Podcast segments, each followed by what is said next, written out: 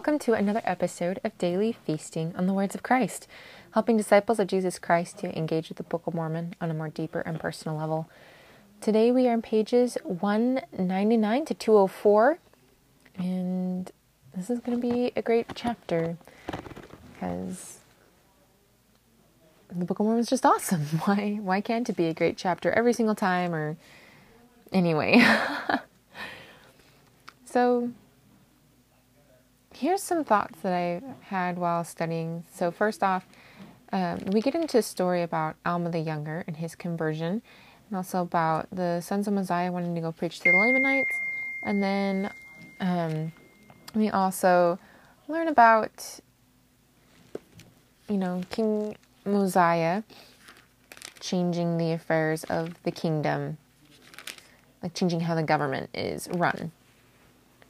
And so, some things that I kind of learned and I picked up during my study this morning is within the first few verses of chapter 27, it talks about how the unbelievers were starting to persecute those who belonged to the church, and that those who belonged to the church started to complain about it.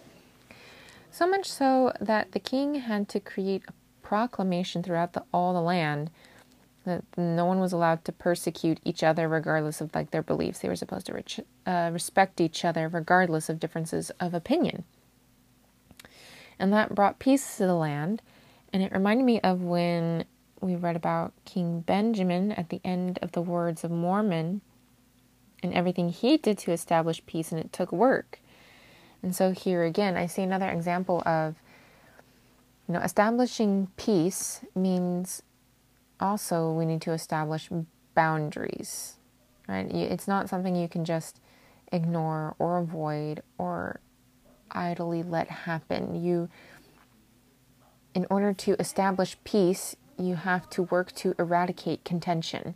You have to face it and deal with it, work through the problem, find a solution, set up your boundaries, set up those consequences, and and hold your ground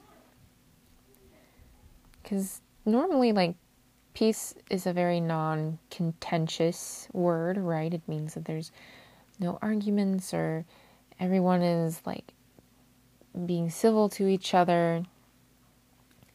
Peace means that there is lack of conflict. But that comes when we guard that zealously and when we um, work to keep it that way. Because if anything that's not maintained is lost. Right? If you don't maintain a garden, it gets overgrown with weeds and you can't see the pretty flowers anymore. Or you can't get your vegetables because they died. If you don't maintain, it gets lost. And or it dies or it gets choked out or clouded. In order to have peace, you must maintain it by working at it, establishing those boundaries and consequences for them and it just kind of seems a little bit opposite, but that's that's how it works. At least that's what I've noticed with the example of King Benjamin and King Mosiah. If we feel that there is not peace in our lives, then we need to figure out some boundaries that we uh, want to set up so that we can find and establish that peace again. You know, maybe it's creating a boundary within yourself of you're going to stop doing negative self talk. You're going to stop being negative. Or maybe there if there's like a lot of yelling and arguing in your house, maybe you set up boundaries to say, okay, when people yell, these are the consequences. We're not going to allow people to just yell and scream and argue anymore or you know whatever it is set up boundaries and say, this is destroying peace and this is not okay, and working with other people to establish that peace if needs be. And only through that kind of work can we establish and maintain a beautiful garden of peace and joy in our lives. This is something we have to cultivate to work at. It doesn't just magically happen. You know, God can't tend our gardens for us. we have to do the effort of tending the garden. And when we put in the effort of tending the garden, then God can help the plants to grow.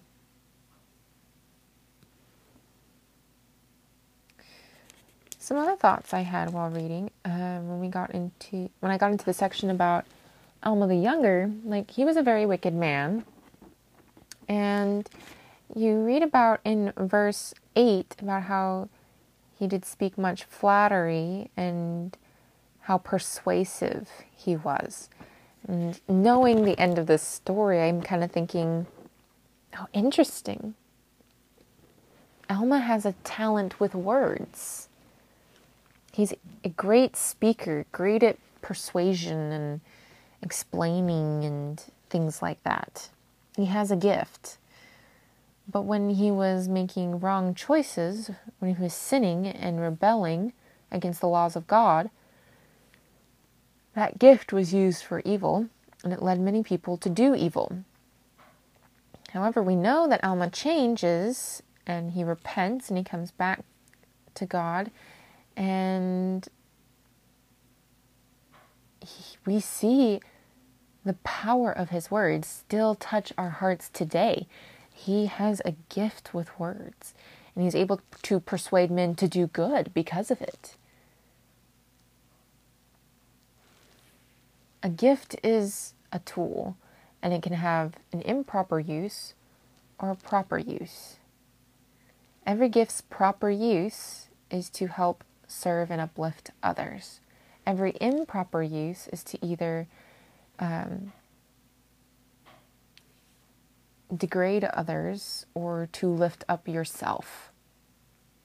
If it's not if it's not if the purpose is not to help uplift and serve other people,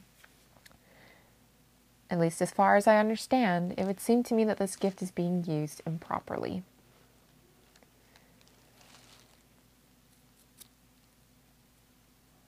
And it's also kind of interesting to see that that like you know even during the time that Alma was wicked, we can that that I could see from reading the Book of Mormon the talent and the gifts that he had. And lately, I've been thinking a lot about gifts and that we all have, the kinds of talents that God has all given us, and what we can do to help uplift and serve each other. You know, how we can figure out what are my gifts and how should I treat them or how should I use them? How will I figure out what I have and how can I develop them and and things like that and know, just thinking a lot about that subject of spiritual gifts and the talents that each of us have that are given to us by God and and the all the good that we can do to uplift each other. You know, how much potential for amazing work we have. And every one of us has gifts that can contribute to the work and can help roll the stone forward, help the gospel to spread across the earth, or help heal someone's heart. Like all of us have gifts and I don't know. It's it's been a subject that's been on my mind a whole lot lately. I don't have a whole lot of answers. I have I have more questions than I have answers concerning the topic of spiritual gifts. But it was just kind of cool to notice that in Alma while he was living in sin and also recognizing how that turned for good when he repented. Uh, something else about Alma's conversion that I wanted to ponder on is so Alma King's sons, four of them, are like super wicked, right? And then they see an angel. And because of that, they change. Well, no, I correct myself. Because of that, they are prompted to change. It's not the reason why they changed. And I'll clarify that a little bit. But, you know, they saw an angel and I was thinking about Laman and Lemuel as I was reading, and I'm like, they saw an angel too. So, what's the difference?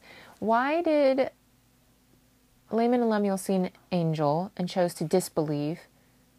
But when Alma and the sons of Mosiah saw an angel, they chose to believe.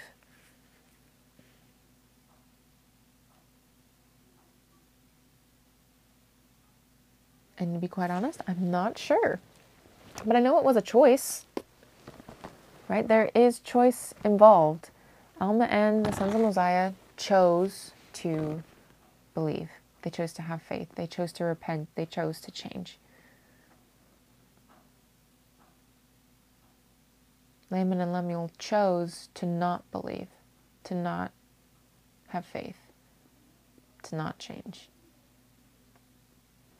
And all of us are given these choices. Granted, not all of us are given angels, but all of us are being touched by the Spirit. And that's just as good as getting an angel. You know, and what choices are we making every time we feel the Spirit or get a prompting from the Spirit? Are we choosing to believe or to disbelieve?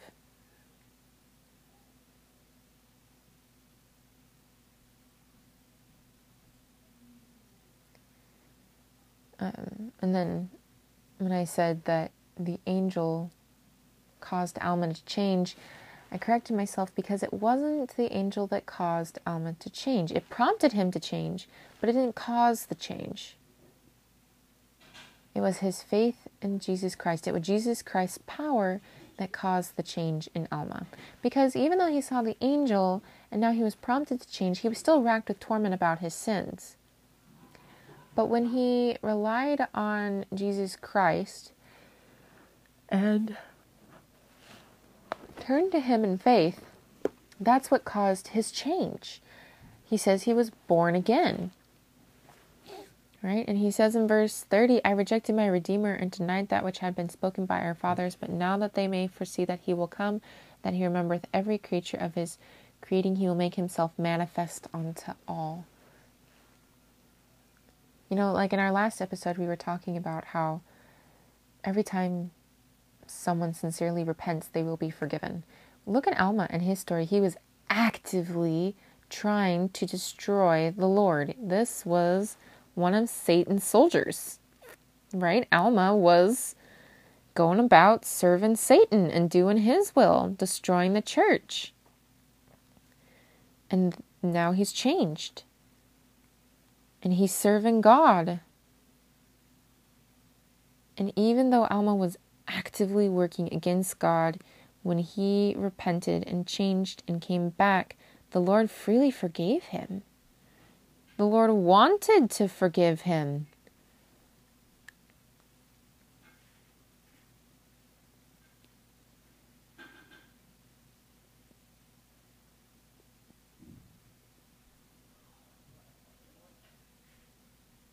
And to me, that's really cool. You know, to know that it doesn't matter what we did yesterday, it doesn't matter anymore. What matters is what you're doing right this moment.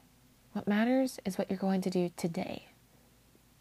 Today is what matters, not tomorrow, not yesterday. There's nothing we can do to change the past, and the only way to change our future is to focus on the now. And that's all that God cares about is the now. God is not a God of the past. God is not a God of the future. He's the God of the now. I learned that in one of the books I'm reading, Armed with Righteousness by Stephen A. Cramer. Really good book. I highly, highly recommend that book to anyone. And in there, he talks about in one of the chapters that God is a God of the present. And if the present is that important that He's in the present moment, then we ourselves should be as well. And focus on the doing of the now. To not wallow in memories of the past and mourn those lost days. You know, it doesn't matter. Every day is a brand new start. Every day is a gift because we can start over, we can start again, and everything we did yesterday does not have to affect the things we do today. Today complete, can be a completely new day. It can be the start of a brand new you. It can be the start of your change, your conversion, your redemption, your reconciliation to God. Today can be that day. And that's all that matters to God is what you do today. He doesn't want to remember yesterday, and He's not going to worry about tomorrow. He's only concerned about the now, the today.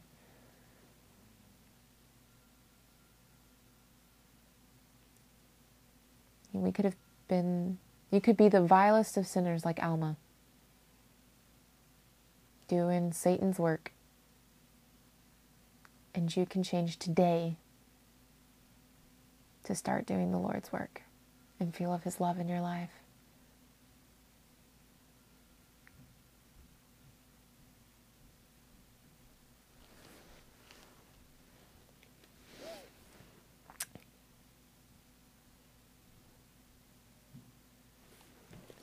And just, I don't know, I think that's so important to ponder on and to think about the love and the grace and the mercy of God and to ponder like what are what are the things that I want to do right now?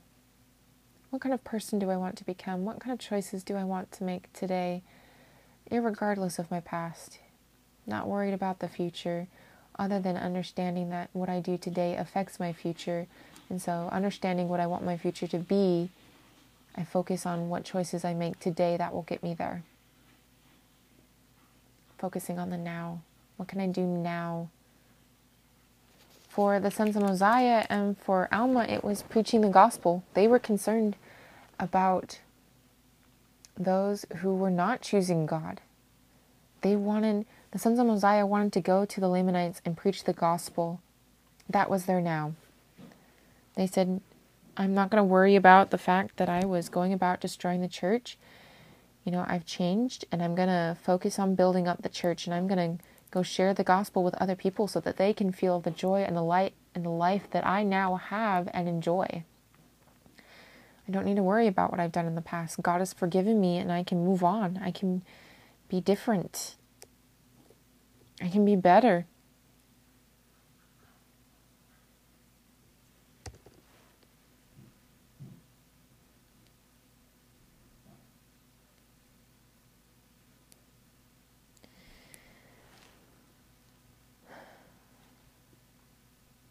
And then, you know, King Mosiah, he lets his sons go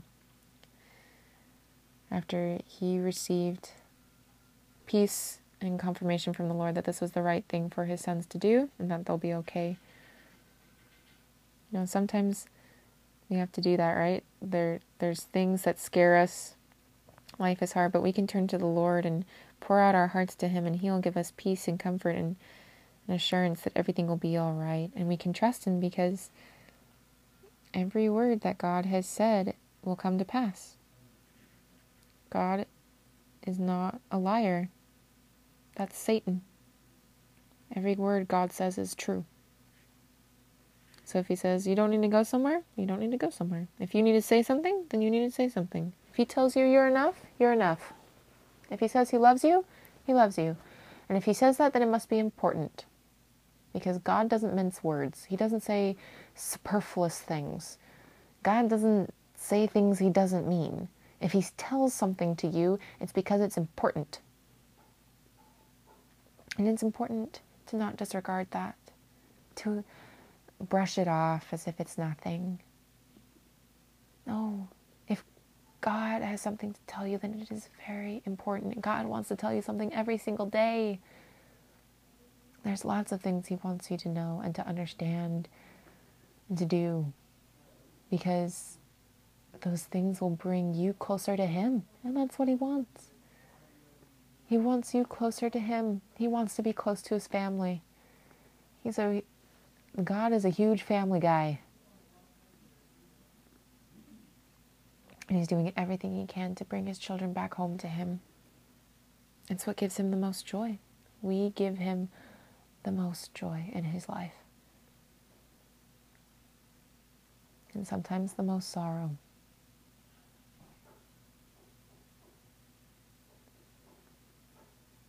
But he loves us so much that he's not willing to give up on us. He will never give up on us. He didn't give up on Alma and the sons of Mosiah, and they were wicked, wicked, wicked men. He didn't give up on them. And they came back. And we can come back. We just have to turn to Christ. Have faith in Him and in His power. Keep the commandments, keep the covenants the best that we can, to just strive every time we fall down to just get back up and to keep fighting to never give up, to never give in to the darkness. Ever.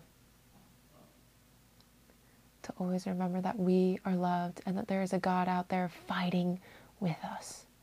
That He's on our side. He'll fight our battles and He'll protect us and prosper us and help us to come off conqueror, to overcome sin and temptation, and to walk in the path of righteousness and light. That is possible. Why? Because God has all power.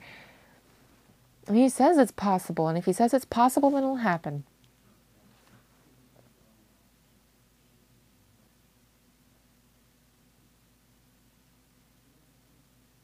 God has given us no reason to doubt that.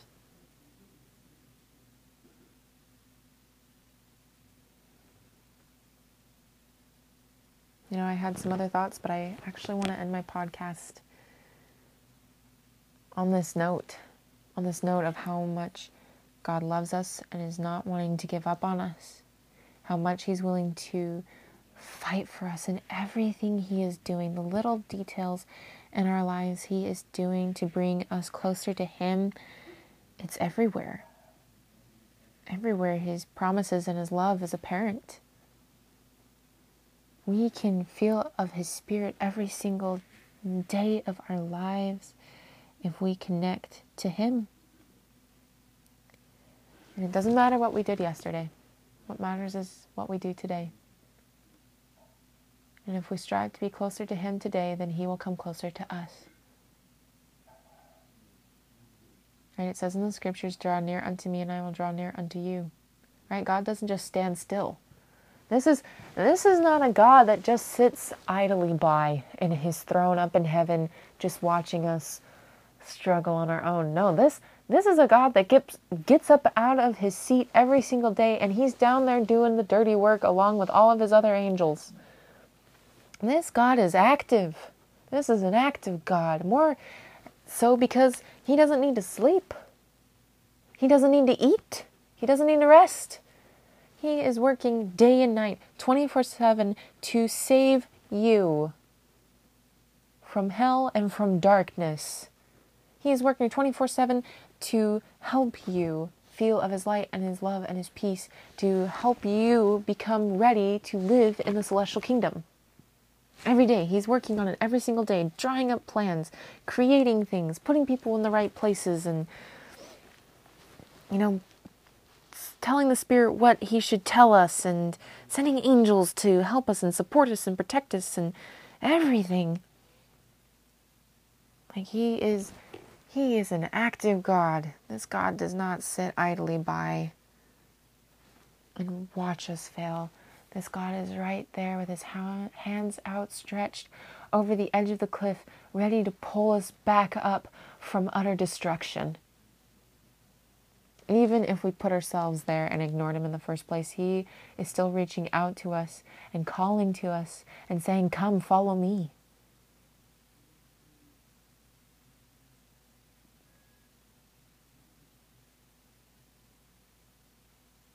I just, God loves us so incredibly much. It's unfathomable.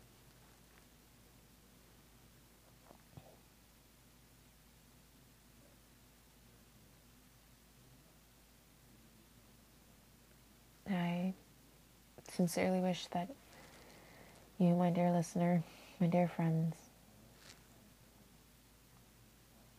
that you will come, if you don't, if you have not yet felt of God's love in your life, I hope that you will pray to feel so. Pray to feel it.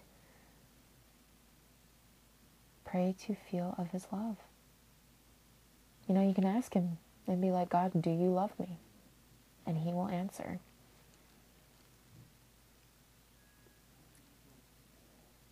If you have felt of His love, but you're not feeling it now, pray to feel it now. Pray to find it again. And if you are feeling of His love, ask Him what you can do to share that with others. Who can you help today feel of God's love?